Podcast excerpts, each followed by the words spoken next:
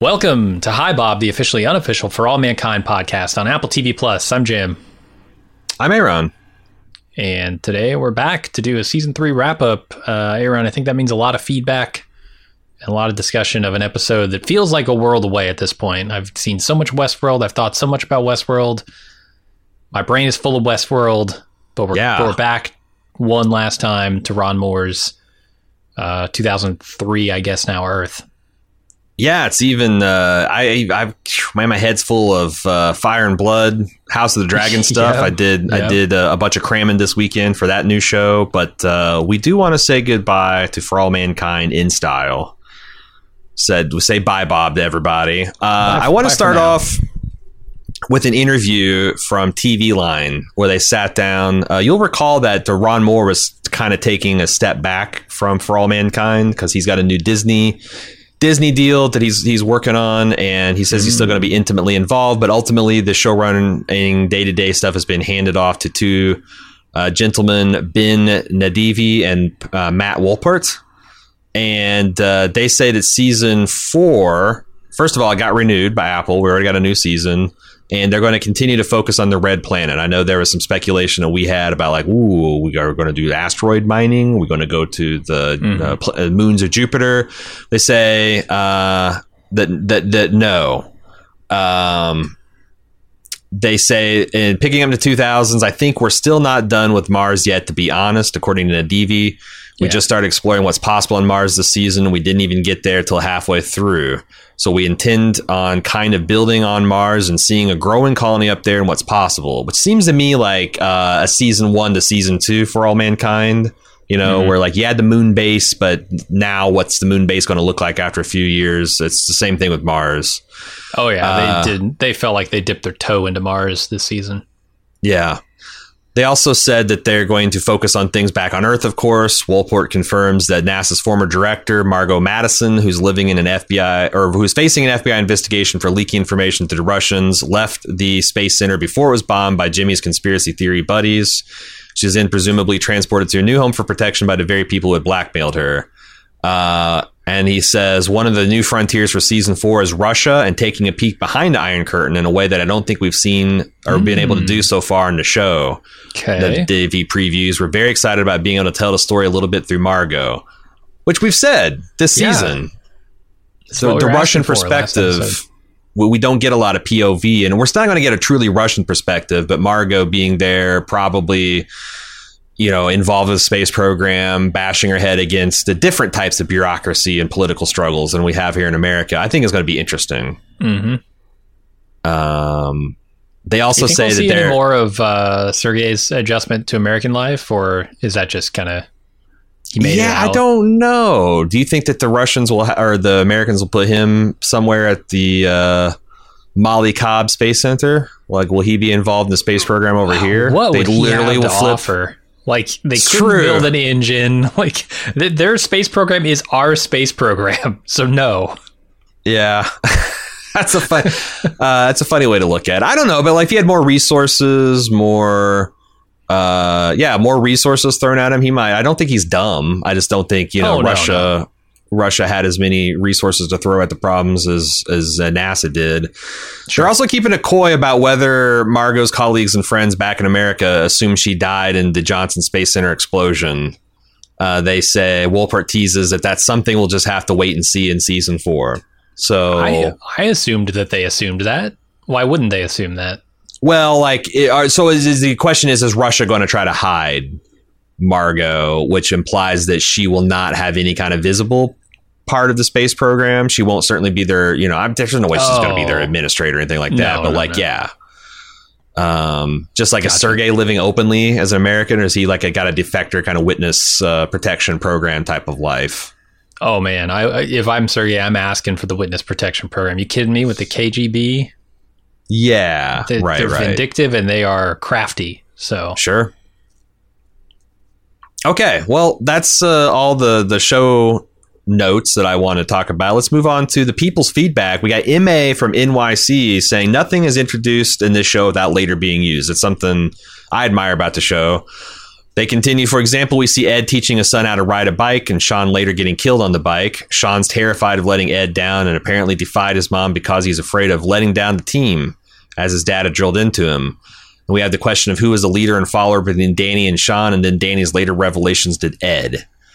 Um, they also say you keep saying that Gar- Gordo got back into fighting shape by solely through plain hard work. You forget that Gar- Gordo actually saw a therapist and got treatment. He admitted he had a problem where Danny does not. Gordo was a hard partying drinker, but maybe not an alcoholic, whereas Danny had crossed the line and become a cross addicted addict. Danny was into drugs before the pool incident. He was selling off the wedding gifts that his wife asked him about to pay for them. I I forgot about that. There's like a throwaway thing where Amber is asking Danny where such and such thing we got, and he's like, "Oh," and I never put the two and two together that he was selling those Oh. things to pay for a drug habit that he'd already picked up. I did not either. Okay. I think I I'm not going to co-sign this, but it makes a lot of sense, and that's a good catch if if so. Mhm. Um, and and I don't.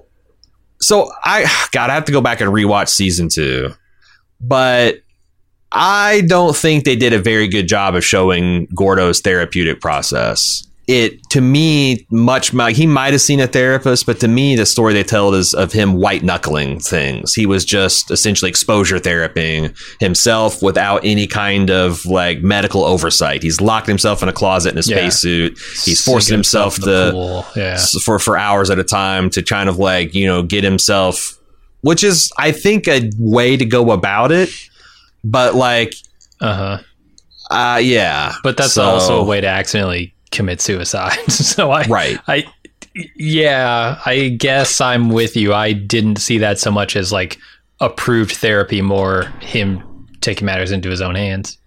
yeah and and, and ed just putting pushing the gas pushing the we just gotta get you up on a plane we Yeah. gotta get you to do this we gotta get you to that yeah I, I don't think that was under the care of a of a therapist but i could be wrong i could be wrong i just didn't think they were telling that story Uh, finally, they say I predict Kelly will find a questionable organism in their water samples using non-accepted methods. There may be questions where the organis- organisms came from, contamination from Earth, or actual Martian life. This was sent before the final episode, and it does raise a question. I thought that there would be something to that too. That they'd come back and Kelly would say definitively there's no life there, or there was life. Of course, the thing is all destroyed now. Would that? I, I to me, it seems like they're not going to tell the story of life on Mars because that would just that really does move this into science fiction. It does, yeah. And uh, you know, if they did find life, it I have to say it wouldn't be like complex life, right? It'd be single cell right. It's organisms. not going to be macro. yeah.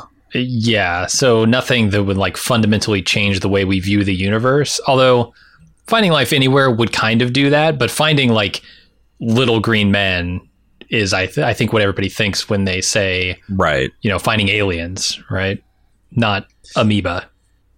If we find aliens on the show, I hope it's like the very last season, the very last scene. They're landing on Europa or you know, Ga- you know, one of those those those worlds where there might be life frozen in the water, and like they find something there. But like, yeah, I just think that it changes Fire the show as much. and the Vulcans land. Sure.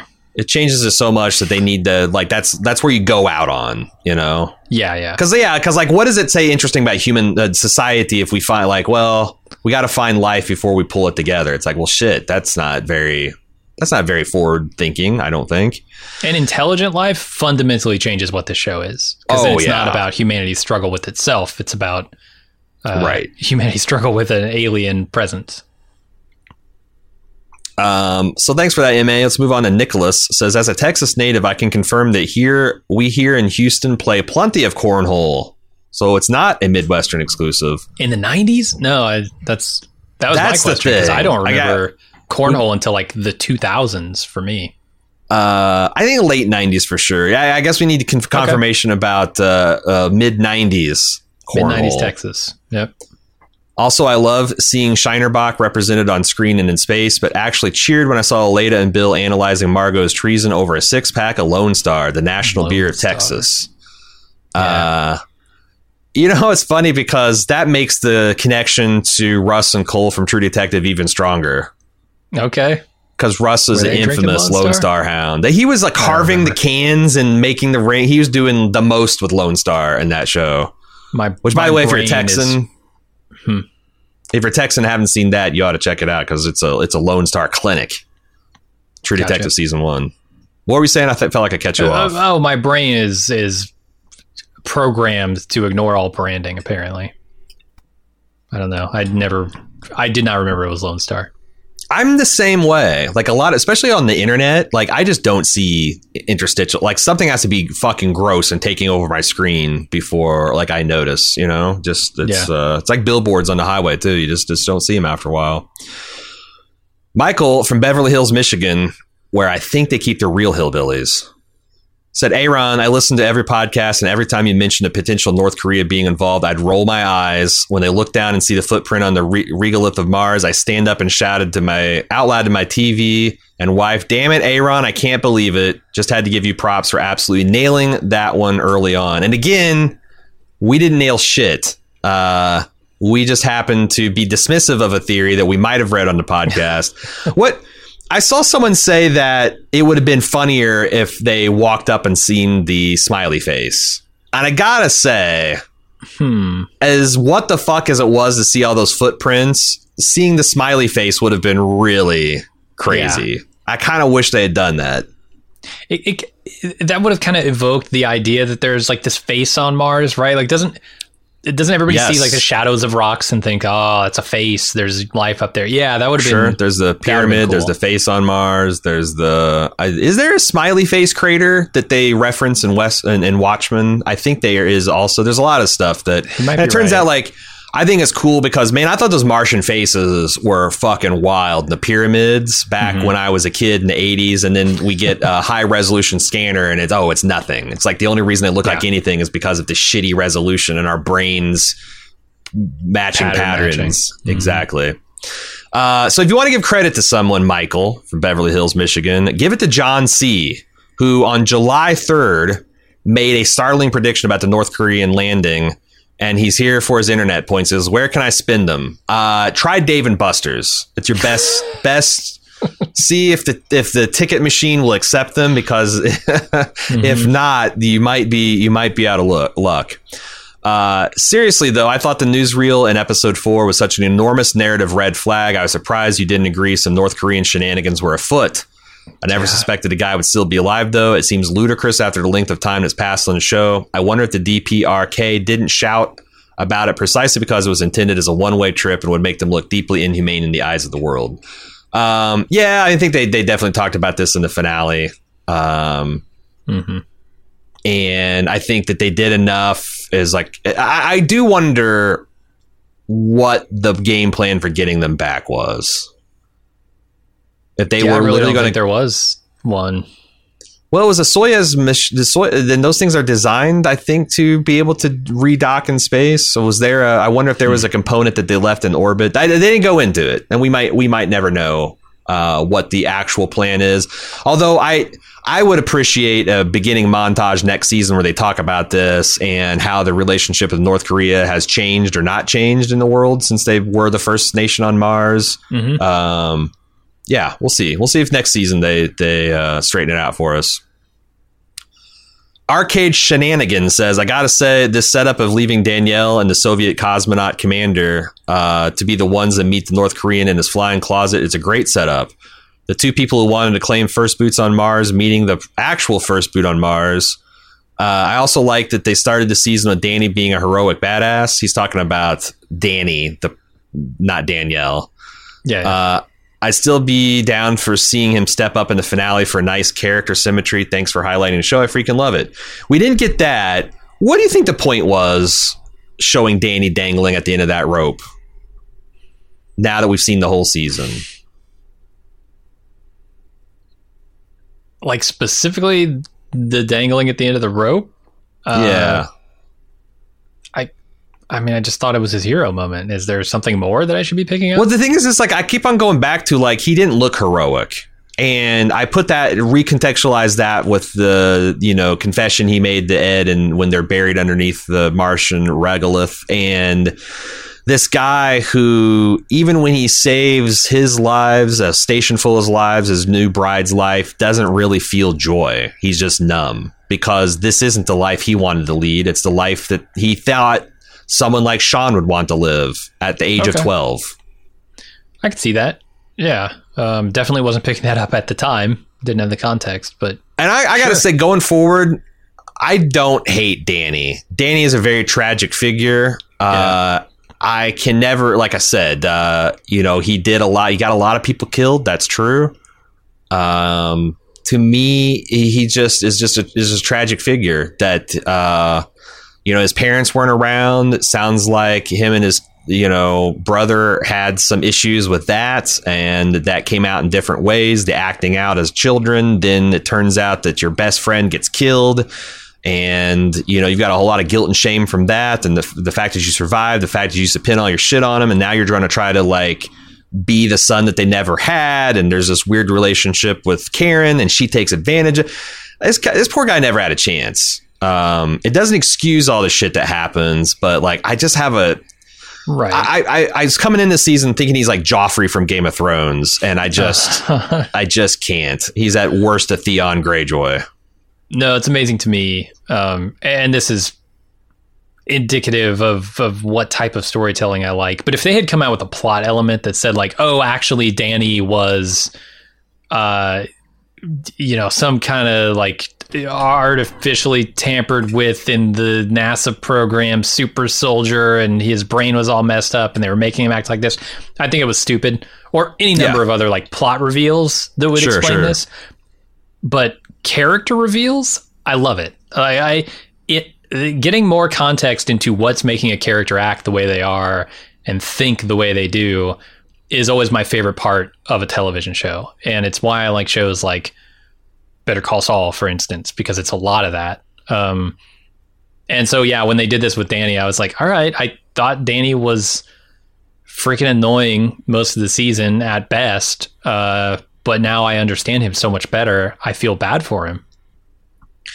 Yeah, and there's um you know, my favorite whipping boy, The Walking Dead, does this a lot where like they would give a, a speech like Danny gives to another character, and the character's like, oh, you know, like Ed, Ed could fairly say, well, I never knew that.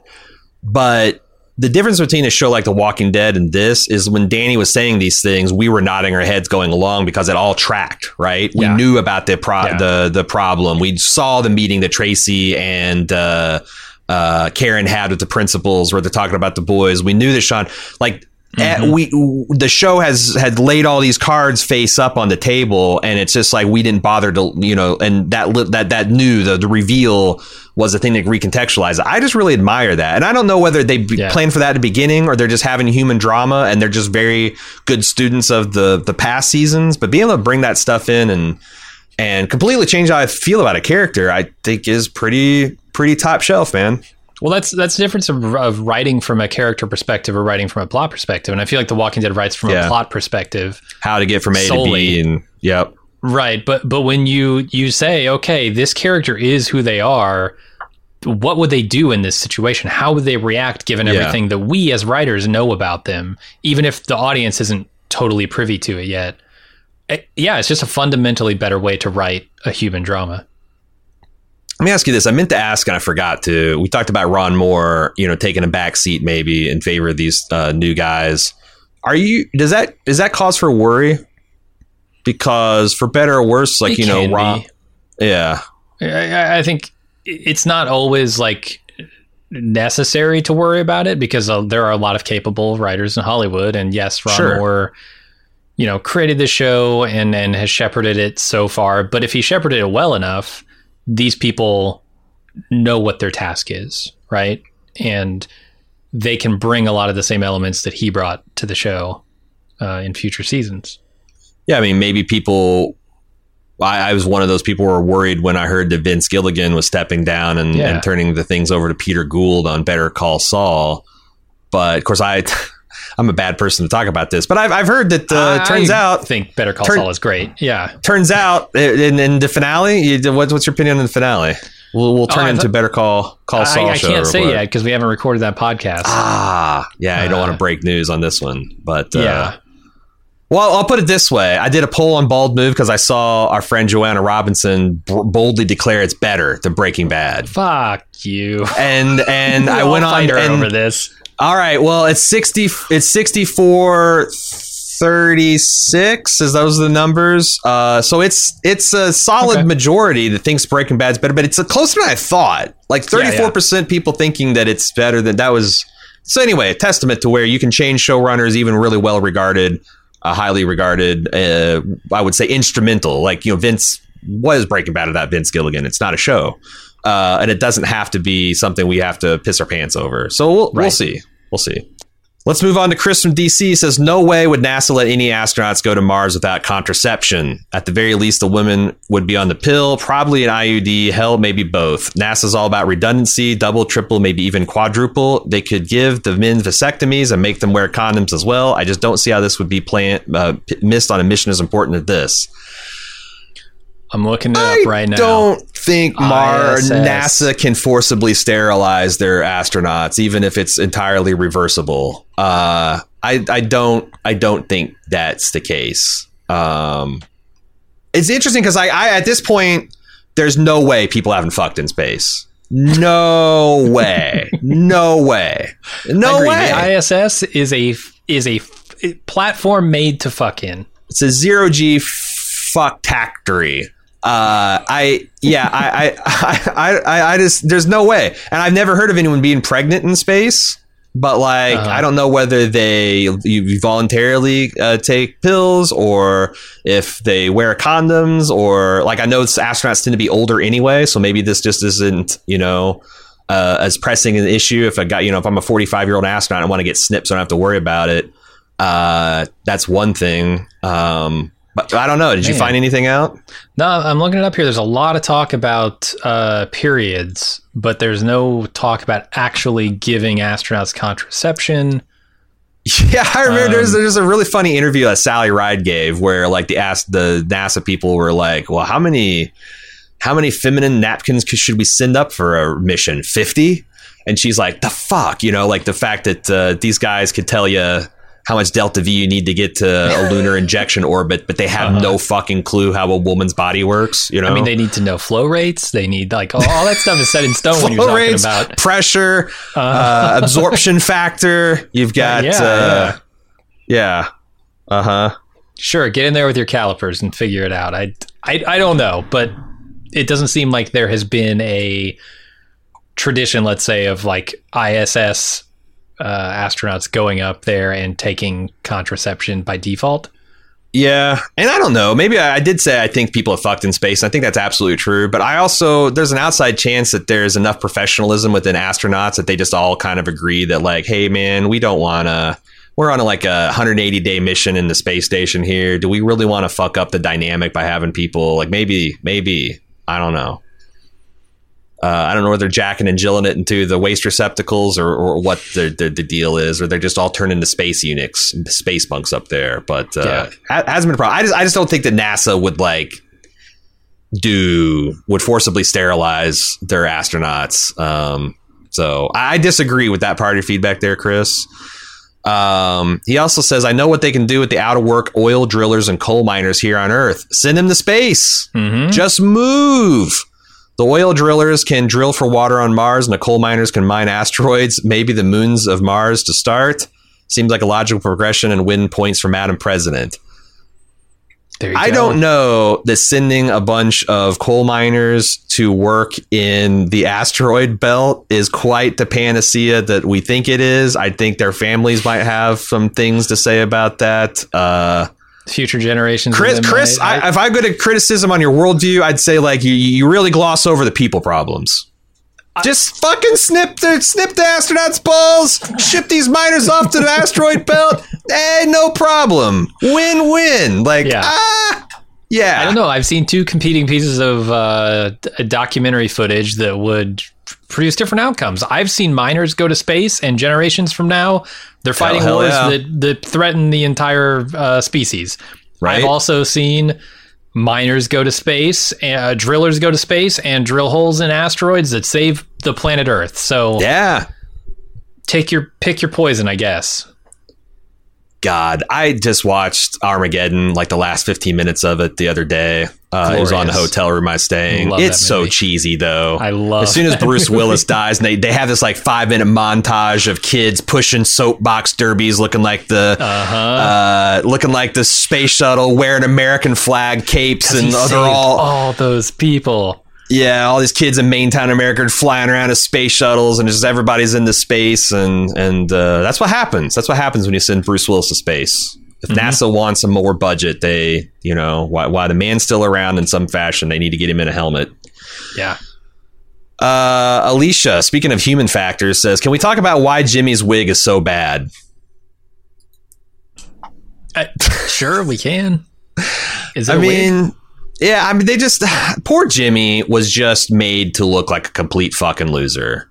Like he doesn't care about his appearance. He doesn't care about like he is just uh, this weird '90s incel type of dude. And it's I always think it sucks when they lean into that, but um, it is what it is. He just he he was a giant fucking loser because that's the way his character was written to be. I mean, you want to believe he can fall in with a guy like Timothy Vey. So right? And who also you can't have him in a three piece suit with a fresh haircut. I, I get it. and, and and that guy also no fashion mogul, the leader. You know, he was very much uh, the the Canadian tuxedo, uh, unfortunate mullet, uh, not using any product in the hair. Um, I don't know something about uh, once you start. I, I don't know. I, I guess there is a look about people who are heavily into conspiracy theories. You know, Hmm. You got the conspiracy theorist look. Yeah, once you just start to drop out of human society and everything's just like lizard people uh, all the way down, uh, why the hell would you keep up with fashion? You know, It's why not, it's why not get a, a Maybelline line, let's say, right? Like Revlon's not releasing conspiracy theorist line. Yeah, why? I mean, why go to a barbershop? Do you know what shit is in that blue fluid that they comb in your hair? It soaks into your brain, Oh, makes you more malleable. It's like that's how they get the people to avoid the fluoride. You go to the barbershop, Yep. Yep. and uh, it's uh, The it's- scalp it's- is the most absorbent part of the human body. Did you know that? Well, it's the closest. Uh, it has the most surface area in oh, direct proximity to the brain. That's just True. science. Yep. So, Entropy Bucket says, Great coverage of season three for All Mankind. Well, thank you. I wanted to see what your thoughts were about season four. I like to see the move away from space to seeing the repercussions about nuclear fusion. Paul Ehrlich, a chem- chemotherapy pioneer in 1990s, once wrote that giving cheap, abundant energy to humanity would be like giving an idiot child a machine gun. We've seen this season that human politics is riven by pretty, petty concerns and can just imagine fusion pouring fuel into that fire. They've hinted at that with protests and whatnot. Would like to see an Earth focused season uh, of four. four. I finding myself in violent disagreement with our viewership here, our listenership. I don't. This is this is for all mankind, and space is got to be at least fifty percent of it, or it just turns Yeah. into shitty Westworld. I think, or not not shitty Westworld, shitty West Wing. I, I think what you're going to see is tangentially you'll see the effects of the the abundant energy, right? I, I think like they haven't Start to yeah. come out and in the show and done like half a season on how electric cars have advanced over Right. over gas powered cars, right? But it's been around in the background. Sure. I, I think you'll you'll see it play out that way, and the main focus will be colonization of Mars, and then toward the end of the season, whatever comes after that. What do you make of this Paul Ehrlich? I, I always tend to be skeptical when I see an expert step out of their lane to opine. Like this guy is, knows a lot about guy? chemotherapy. You know, he's probably a medical doctor, and he's talking about the societal impacts of fusion energy. And I'm like, hmm. You know, whenever I see a psychologist start talking about history, when I see a historian start talking about, Mm-hmm. uh, pol- it's like, boy, I don't know. And so Um, you you're- want you want a former programmer, current podcaster's opinion on. television, right? It's, it's crazy. It's stupid. Why would you listen to something like that? Oh, I I Uh, mean, right now you're asking me what my opinion on this guy's worldview is as a podcaster. oh, you're right. This is stupid. Let's just move on. no, no, no. Uh, I, I, I think like, yeah, throw my opinion out because it doesn't fucking matter in the grand scheme of thing. But my opinion is this guy could very well be right. I think there are a lot of growing pains that come with a massive influx of free, cheap to free energy. Um, I think yeah, and you see the the cracks in this season with the coal miners and all that stuff. There'd be some hurdles to overcome, but I think ultimately it'd be a very good and unifying and uplifting thing for humanity. Yeah, I'm trying to think of like I don't know this Ehrlich guy, but I wonder what his point was. Like, where why did he opine that? Um, because it seems like it's like it'd be like saying, um, "Boy, if man ever developed a polio vaccine, it'd be like giving a chimp a machine gun." Like, it seems wholly benevolent. Uh, free energy so cheap it could be free. Like, is the argument that consumption well, would go crazy and it would destroy the earth even faster? Um, well, and think about you know weapons that would be developed out of. Oh, we already got that. Energy. That's that's the thing. It's like we've got fusion bombs since for like seventy years, and that's where it ended. We can blow the fuck out of shit, but we can't uh use it. We can't use it to power anything. I don't know. Right, uh, right, right. I mean, yeah. Ideally, you want to you want to harness that. If we didn't have fusion bombs, good, I'd agree. Like, but I don't know. We took our discovery of hugely abundant energy and funneled it into mostly weapons, uh, what would we do with the next stage of that? I don't know. I think that I think there is reasonable fear that you could have, but also the trade off is so worth it. There's also a lot of hope and optimism, honestly. Right. Like you would, you could essentially that you, uh, if you a world of fusion, cheap fusion power, you no longer have to worry about water. You can just desalinate as much as that shit as you want. Uh, right. You no longer have to mine, worry about mine it dangerous, heavy uh, radioactive waste uh, on on your reactors. You no longer have to worry about greenhouse gas emissions. You no longer have to worry about you know uh, what happens if the sun is not out in the day or the wind's not blowing. You've got nuclear fusion as the backbone of your power delivery system. Um, and it's yeah, and it's in a real way affects everyday lives of people, right? Like economically, everyone would be so much better. Yeah, I would like, but I, I, to your point, entropy bucket. I would like to see them show more of those effects. They're always in the background, like we saw in season two, the former NASA director who crashed on the plane, talking about how he's got his electric car in the '80s, and then here in '95, we've essentially solved climate change already uh, with the, the, the cheap, clean energy. Uh, so we're seeing it a little bit. It's just not you know, but, but, but as as the, the show goes further in the future, the things will diverge more and more. And like I, I don't know. Mm-hmm. Are we going to have like some kind of a borderline utopia in the 20s and 30s? Um, but it's also like we've talked about on the show. It's it kind of ear hallmarks to foolishness. If you got this clean, cheap, clean, cheap power, it's causing so many good things in the world. How the hell is it putting so many people out of work? How the hell can the government not have the resources to help those people? How can they keep? How can they not just be like sleeping out in tents and you know, protesting NASA and shit. I, I don't that that, but that's that's just failure to allocate funds. I mean, yes, hundred percent. That's poor management. No one should starve on this planet. Have. No one right. should starve on this planet, but right. they do because uh, failures of infrastructure and you know allocation of resources. So. Mm-hmm. Uh, Josh H says, For All Mankind has done an interesting job introducing details into the story with parallels to events from actual history. As you guys pointed out last week, the NASA bombing seemed highly reminiscent of the real life mid 90s Oklahoma City bombing. I actually had this thought earlier in the season during a brief scene of a newscast with the Twin Towers in the background. Next season, I wonder, do you think mm. they should or need to do something that's a parallel to 9 11?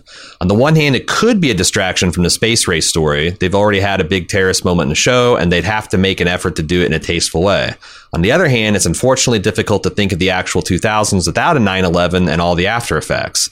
Any thoughts on how they could integrate this into the story, or if they use it at all, could it just be a part of a time lapse montage in the opening season of season four? Yeah, I think that's most likely what it's going to be. Um, but it could could they go the North Korea angle? Is that possible? I because like they haven't even touched on religion and you know American meddling is certainly like largely what that stuff was about, but it was also about religion. Um, I, I don't think the show has even dipped its toe into religion, has it? Not really. You know, one thing they could do is make the 9 11 happen in Soviet Russia. You know, not for nothing. Soviets like I, and I, in this timeline did Soviets in, invade Afghanistan? I can't remember if any of the newsreels talked about that because I like remember. Uh, I think uh, were it not for the United States invasion and uh, of of uh, well, I guess liberation of Kuwait uh, mm-hmm. in the 90s and their consistent military presence in the Middle East, I could easily see the Taliban and Al Qaeda concentrating on the, the Soviet side of it, especially if the, the Soviets didn't actually disintegrate, you know, didn't the Warsaw uh-huh. Pact hadn't collapsed. I could yeah. see them doing a 9 11 in Moscow, um, which would be an interesting. Yeah, which would be an interesting inversion of like, you know, the, the, the world order. Uh-huh. Uh, because it. I don't know. Yeah, I, I expect they won't. It won't be a central thrust of the next season, but we'll see. The other thing is, it seems like uh, this is going to really devalue uh, the Middle East in general. If you have free fusion energy, you're not going to be as reliant oh, yeah. on the oil and and uh, gas extraction over there. Yeah, which also which weakens Russia a bit. Plenty of strife. Um, so I don't know. Thanks for the co- uh, comments, Josh. We'll move on to Jared C. Just a quick thought on what you guys talked about a bit in the final episode re next season. I am not so sure we will not see anything that happens on Mars with the current crew and jump straight to 2003. After all, we did not jump straight to Mars this season. I believe it took a couple episodes. There seemed to be a lot more open with this season finale, so I could see them taking a little time in season four to wrap up the current crew and the Mars mission. But wouldn't be surprised mm-hmm. we don't either. I just think there's a chance though. I don't know because um, they always jump to the year that they set up in the finale, right? But they didn't. Remember, we thought we were laboring under that impression, but they were actually in 92, 93 at the beginning of the season, setting oh, up for the 94 window, and they missed that and had to go 95. And it was 95 in the they the did, which was our first sequence. Okay. Which the, that and the single boots was our first clue that somebody something was going on because either they made a mistake or you know they weren't for there weren't two sets of boots running down a ramp tackling each other. Yeah, no, you're uh, right. Okay. So now I, the, I, I still think it's very hard for me to believe that they're going to resume in 95 and then do a flash forward to two, maybe in the early 2000s. But I don't know because, like I said, it's that was the pattern coming in, and they went away from that to do a little bit of tricksiness stuff with the North Koreans. I like that. I, I I don't know. You you might be right. I just and they could get away with it because like everyone's going to be the same age. There's age making up everybody in makeup anyway, so they could do that. Mm-hmm. I think it's more interesting to just yada yada through that with a montage and catch us up with what's going on and then show us. It does. It doesn't have to be in 2003 but I want to get ahead and see the moon, the Mars base a little bit more established, I guess. The one thing that I'm going to feel like, ah, we missed out on that is seeing this next year and a half, the hardship that's going to come from making the choice they sure. made for Kelly. I, yeah. I do wish we could see a little bit of that. So if, if they do jump back to that, I'll be happy. But, but it's a lot like Ellen relieving. Uh, you know, she's a sole survivor of the relief mission, and she relieves Ed you know like we didn't see her hmm, yeah so her her lonely so you know uh, mission on the right. moon uh because we and we've already seen something like that. We've seen Ed be alone and succumb mm-hmm. to space madness and start an international. Like I, I don't know. Like I feel Have like the show's kind of already Danny done that. Do it because he's a wild card here. Danny is going to be doing Martian pull ups and sit ups. He's going to get jacked. Mm-hmm. He's going to start improvising weapons from the North Korean stuff. He's got that. He's got that buried weapon. He will be the one man war on Mars. Yeah. You think this is a reckoning, Ed? I got the only pea shooter on this planet, and I'm coming for blood. It's true. Yeah, the gun. The gun does make me think that we need to to revisit that timeline at least a little bit. Because otherwise, what is that? Is that just a marker of the nature of humanity on Mars? Like we brought a fucking gun to Mars as like the first thing. I mean, it's clearly like Chekhov's clearly Chekhov's gun, but right, but but now we're ten years in the ev- future, eight years. If they jump back a couple, it's I don't know. Like I said, the other thing, I I will believe that a gun you bury on Mars would be mm-hmm. good for hundreds of years because sure, sure. it's not like there's rain, no water, yeah there's not that huge temperature. Like if you're if it's buried a foot underground, it's not going to be there's huge temperature shifts. It's going to be very stable unless some mm. asshole creates a landslide over it. Um, right. Yeah, so we'll see, Jared. I, am not going to be offended either way, as long as it's a cool story. That's all I mm. care about. however, Jared Jordan from Quebec agrees with you. Says, remember at the end of season two, the final shot is the boots on Mars. We've talked about this, yada yada. Uh, especially with how prominent the buried gun was, I really can't see them skipping over Danny's resolution. It's going to be extremely unsatisfying if Danny's fate is just suicide and part of a montage at the beginning of the season. Well, yeah, uh, if he's just going to swing from the rafters or whatever. I also can't see them not wanting to do a scene where Danny finally admits to Ed that he was the other man. Since the show is already pretty soapy already, uh, I can see Danny finding the gun, hijacking the rover, and having a final confrontation with Ed at gunpoint, probably leading to one of their deaths. I also can't see them yada yadaing the fall of Ellen. Oh my god, I yada yada in an email with yada yada. It's crazy. Um, I, that's what the show does, though, man. Oh yeah, yeah. It has to yada yada over things with the time scope that we're talking about. I don't know what they do with Danny because, like, I agree. It's a lot to just jump forward to eight years. And what is he? Is he a homeless person on the streets? Has he killed himself? Has he got his life together and he's with his wife? Is he like what is Has his story? but and like now they're the best buds. Like, all right, I'm gonna have a strong opinion. I don't give a shit. I don't care if Ed okay. finds out that Danny fucked Karen. I really don't. I really don't. And like Ed's going to be so old next season that like what's he going to do? He's going to get out of his wheelchair and break his hip. Nah, he's injecting twice as much testosterone into his ass. he's getting he's old man with his buns. Yeah, uh, yeah. What if he? What? What if? What if Danny dies on Mars? Ed goes back to Earth, and Jimmy tells him, "By the way, Ed, Danny was fucking your lady behind your back." Yeah, that's not satisfying that either. But he's like the only other guy who, the only person who knows anything about it is Jimmy at this point. No, Molly's husband knows too. Oh, oh, you're right. What's his name? G- that's not Gene. It's Wayne. Uh, Wayne. Wayne. He goes to visit Wayne, and he's talking about how much he misses his wife. Of course, Wayne's much cooler, more awesome dead wife is in the background. He's like, you know what, Ed? Yeah. Danny fucked Karen there. Or he sees a painting on the wall and he's like, oh, that's an interesting painting. What is this one about? I call this one Danny fucked Karen. yeah, it's an impressionist piece. Uh, I am deep Very in the abstract. goo, Ed. I, you're just bringing me down. You're harsh on my buzz. Get the fuck out of here. Yeah. Yeah. no, I, I, yeah, I just, I, I, I don't know. I don't know. Like I said, I don't think Danny's a villain, but I don't have a burning desire to see what's Ed. Because yeah, what's Ed going to do? He's gun, already did. He's already put him in space prison, space isolation confinement. What are you, mm-hmm. you going to turn him into a carpet stain? I don't know what the hell that even means. Seems like a messy cleanup. You'd have to get shout involved. I just yeah. Mm-hmm.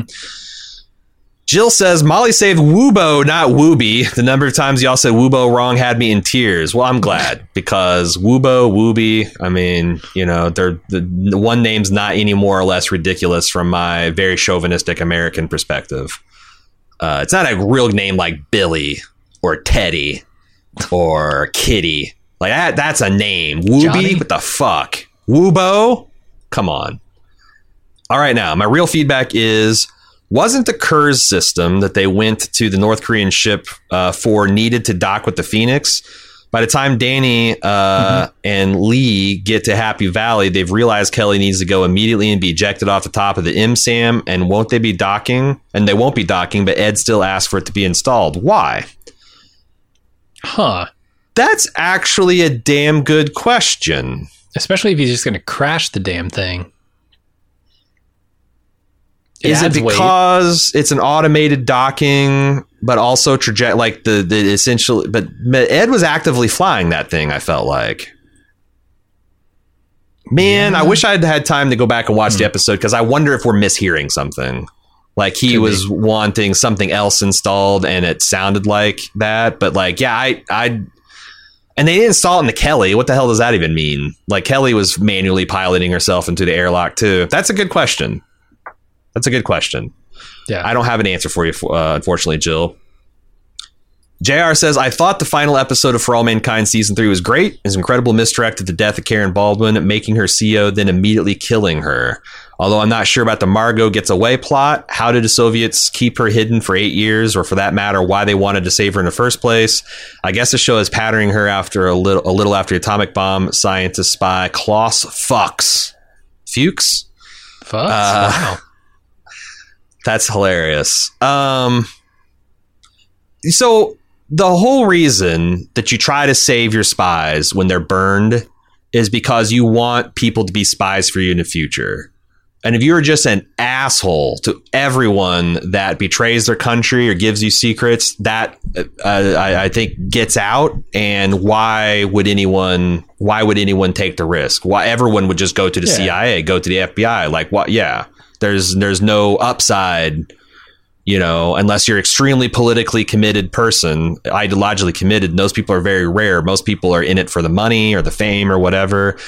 Uh, if you have no ability to help them, that's one of the reasons why, honestly, the United States and Russia are so good because as rich, powerful countries, they can do things that, like, you know, how many spies does I don't know, Madagascar have? How many internationals, men of mystery, men and women of mystery does Madagascar? You know, we don't know, but that might Ghana, just be an indication that they're damn good at it or Laos. Yeah, it could be. Or it could be that they just like they don't have the resources to send people all over with microfilm and and do shit. So uh, but that, that's the sure. reason. That's the reason they they would go to that effort because she is a valuable asset. She probably still has a lot of information that they might be able to get out for her. It's a and and also it's uh uh.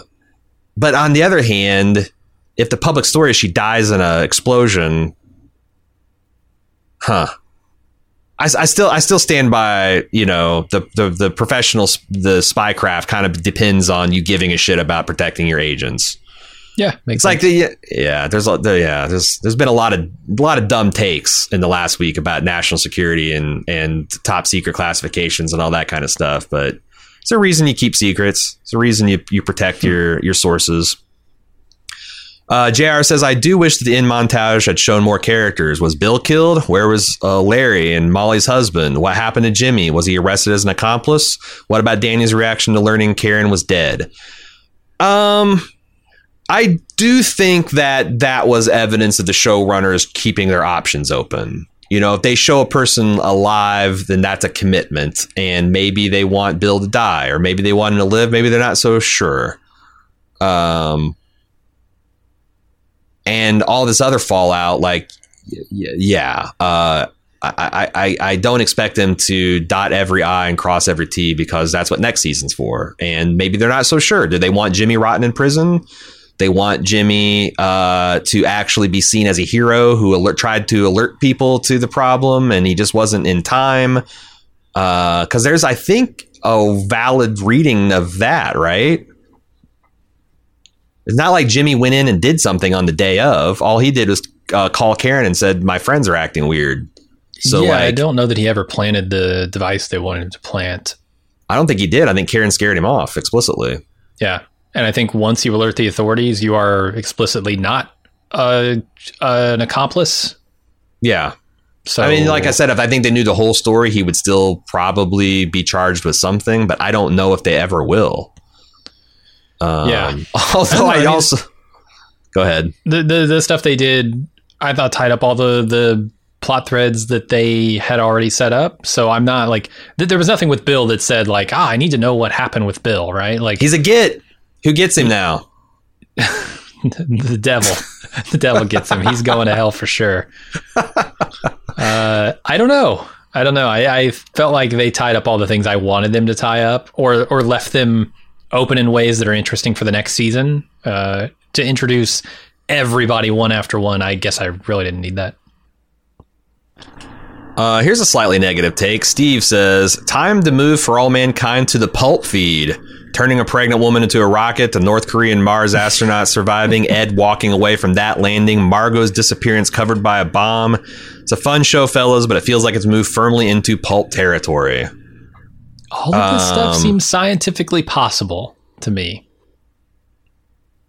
Yeah, that's the thing is like pulp and prestige for us is more about ray guns and tentacle monsters and robots and less about the quality of a thing, you know? Uh, maybe that's misleading. In most cases, yeah. maybe that's one of the reasons uh, that uh, the, the the prestige side of the house feels a little bit more uh, rudderless than the the pulp side right now. Um, one of the reasons we put in prestige is just so we could do the show because we usually have pulp running out of our damn noses uh, and ears and all of our other orifices where we're kind of broadly speaking been hurting for prestige stuff. You know, because a lot of the most prestigious stuff is coming out is science fiction fantasy nowadays. Sure. Um, the highest so- profile stuff, certainly. Right, right. Um, but anyway, I don't know. Like, I, and I know a lot of people said this is very soapy. There is still some people maintaining there's a shark jump moment at the end of the season. I'm not one of those people, and uh, I if we brought it back, it probably would still be prestige. But um, we'll see, because like I, this is all. Uh, you know, some other people have asked us if we plan on coming back next season, and I will say the same thing I always do, or nearly always do, which is it depends. It really depends on where this comes back in the schedule, how busy we are. Um, because I will say that this was not a hit for us in terms of traffic, in terms of ads sold, in terms of, uh, Sure.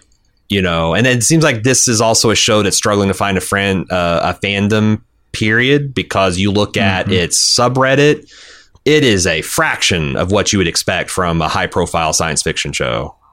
You know, you compare I this think you have to, to be a particular kind of nerd to enjoy this show, and I am that particular kind of nerd.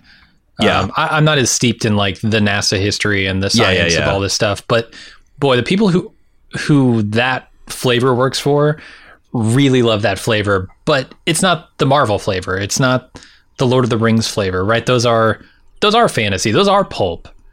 Um, and that's what the vast majority when we're talking about the masses like right now. Uh, the masses of nerds really love that stuff. This feels like a harder sell because it is more realistic. Lonnie says, I agree with Jim. I felt like the last season's finale was more gripping, but also this one did get me quite teary eyed. Maybe I'm just getting old and sentimental, but this episode's familial themes really got to me. I also agreed with Aaron that the Korean on Mars threatened to derail the entire season. Uh, what I found I enjoy most about the show is that it takes events like the Soviets beating us to the moon and extrapolates that it could ultimately be a good thing for our nation. We continue to strive to be even better, united in the goal of reaching further out instead of being stunted, selfish, and afraid to fail. The reality, of course, is much different, and we become a wreck of a nation that mirrors that of NASA and its rise and fall. Anyways, a great season. Uh, really great season three has made this one of my favorite shows currently, and I can't wait for season four, season four, and your coverage. Um, It's interesting. I because one of the the biggest things I'm looking forward to seeing the development of in season four is the Ellen arc, and not necessarily for Ellen, but for the world. I, I want to see, you know, where having a openly gay president takes America. Um, that to me is super interesting. Yeah, I agree. That's one thing that uh, you know having this stuff come out of the closet on the show, I think is really interesting. Um, as far as the nation being a wreck, I don't know. Like we've been wrecked worse. We've been in tighter spots. I'm not even sure if we've this is the tightest spot we've been in the last 50 years. But uh, uh, you know, it, the pe- people can change and grow. So can nations. You never know what's going to happen in the future. Hell, when I I remember being a young adult in the early 2000s, thinking right before 9/11, in fact. I was thinking, hot damn, we've done it. We fucking solved all the world's problems. It's just going to get better and better. What can possibly go wrong? Uh, and then 20 years happened. So I was going to say, yeah, like It really did. we had an openly black president. I don't know how you can be in the closet black, but uh, Yeah. we had an openly black president, and that didn't seem to help the matter much. But even though everybody was declaring like this is the shift moment, mhm. uh, it seems like there's a lot of backlash. So I can see the same thing happening with Ellen. yeah, that it has, it is a big step forward, but the reaction, the knee jerk Yes. reaction to it is a temporary setback and then an overcorrection before the pendulum finally swings back even harder to the other way, which is, I think, yeah. in a good place. Uh, if I'm if I if I've got my pendulum swings right, so Uh huh. I don't know. I'm not giving I'm not giving up hope just yet. Um, but I agree. Like I I'd like that too. Like what what does these differences? How does it make things better? How do they make things worse? How do things stay the same? I think it's really I think it's really interesting storytelling.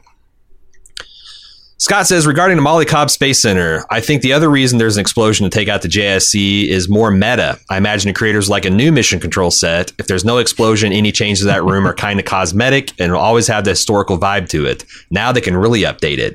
I think Oh, it'll be like the Star Trek original series bridge. We all loved it, but it was stuck in the 60s. Uh, and look at the Enterprise D bridge now.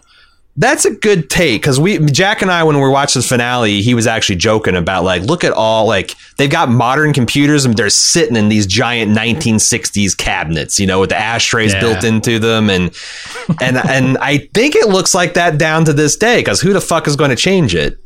This Right. does allow them to kind of clean slate Helios this stuff, right? Yeah, did we see much of Helios's mission control? Or is that just so automated It- that it doesn't even No, matter? we did. It it looked like a uh like a college classroom version of the Johnson Space Center. Yeah, it was like very dark.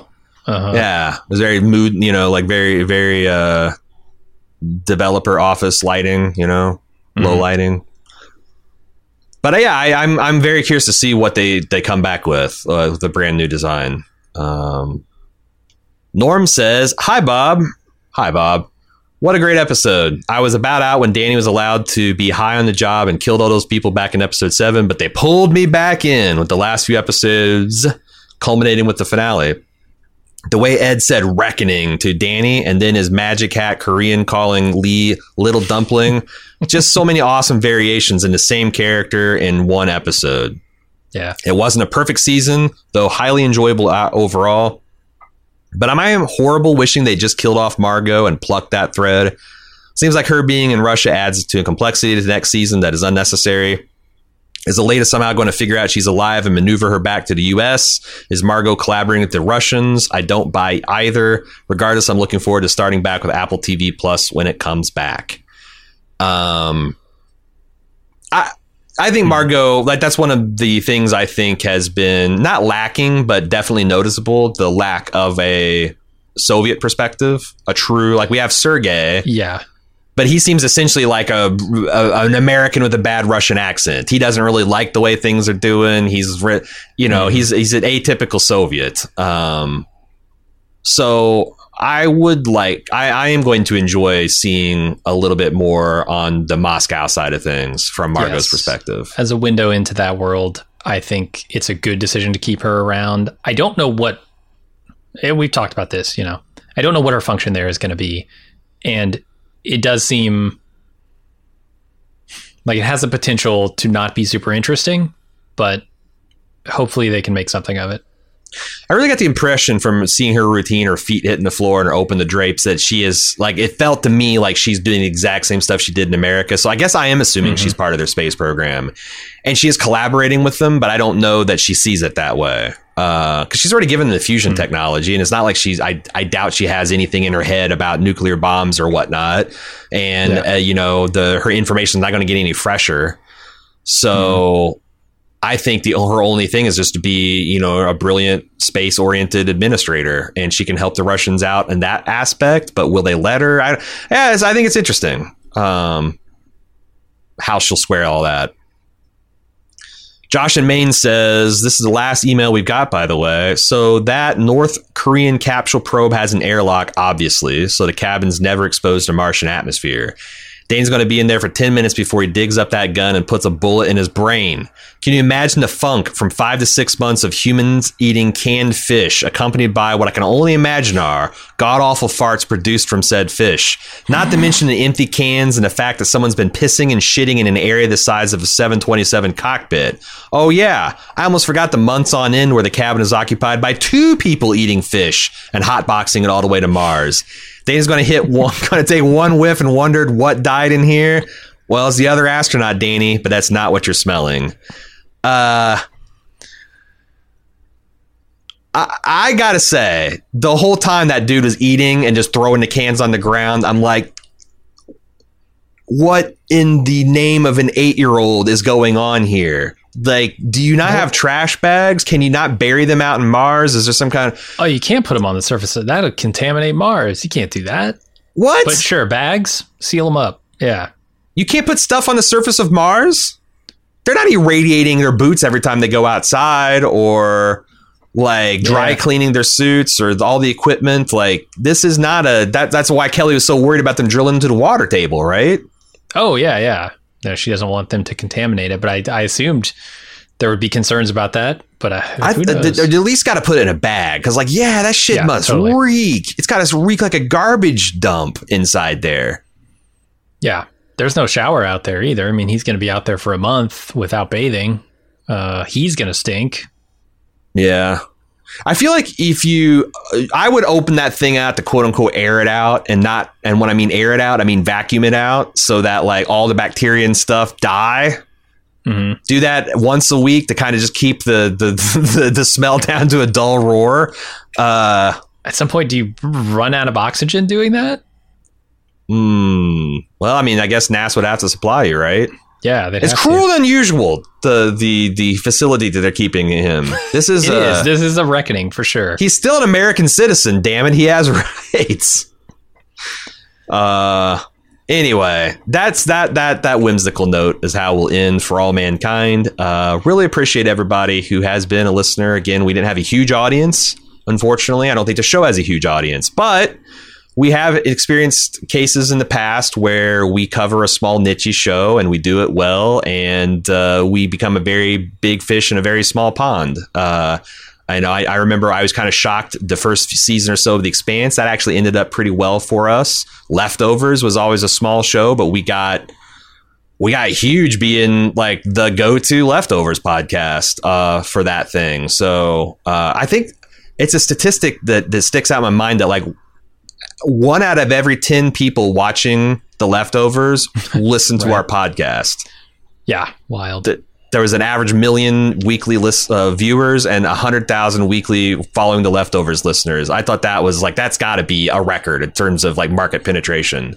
So I don't know uh, if word gets out that we're doing a good job. I know there's a lot of other people uh, that are covering this uh, show as well.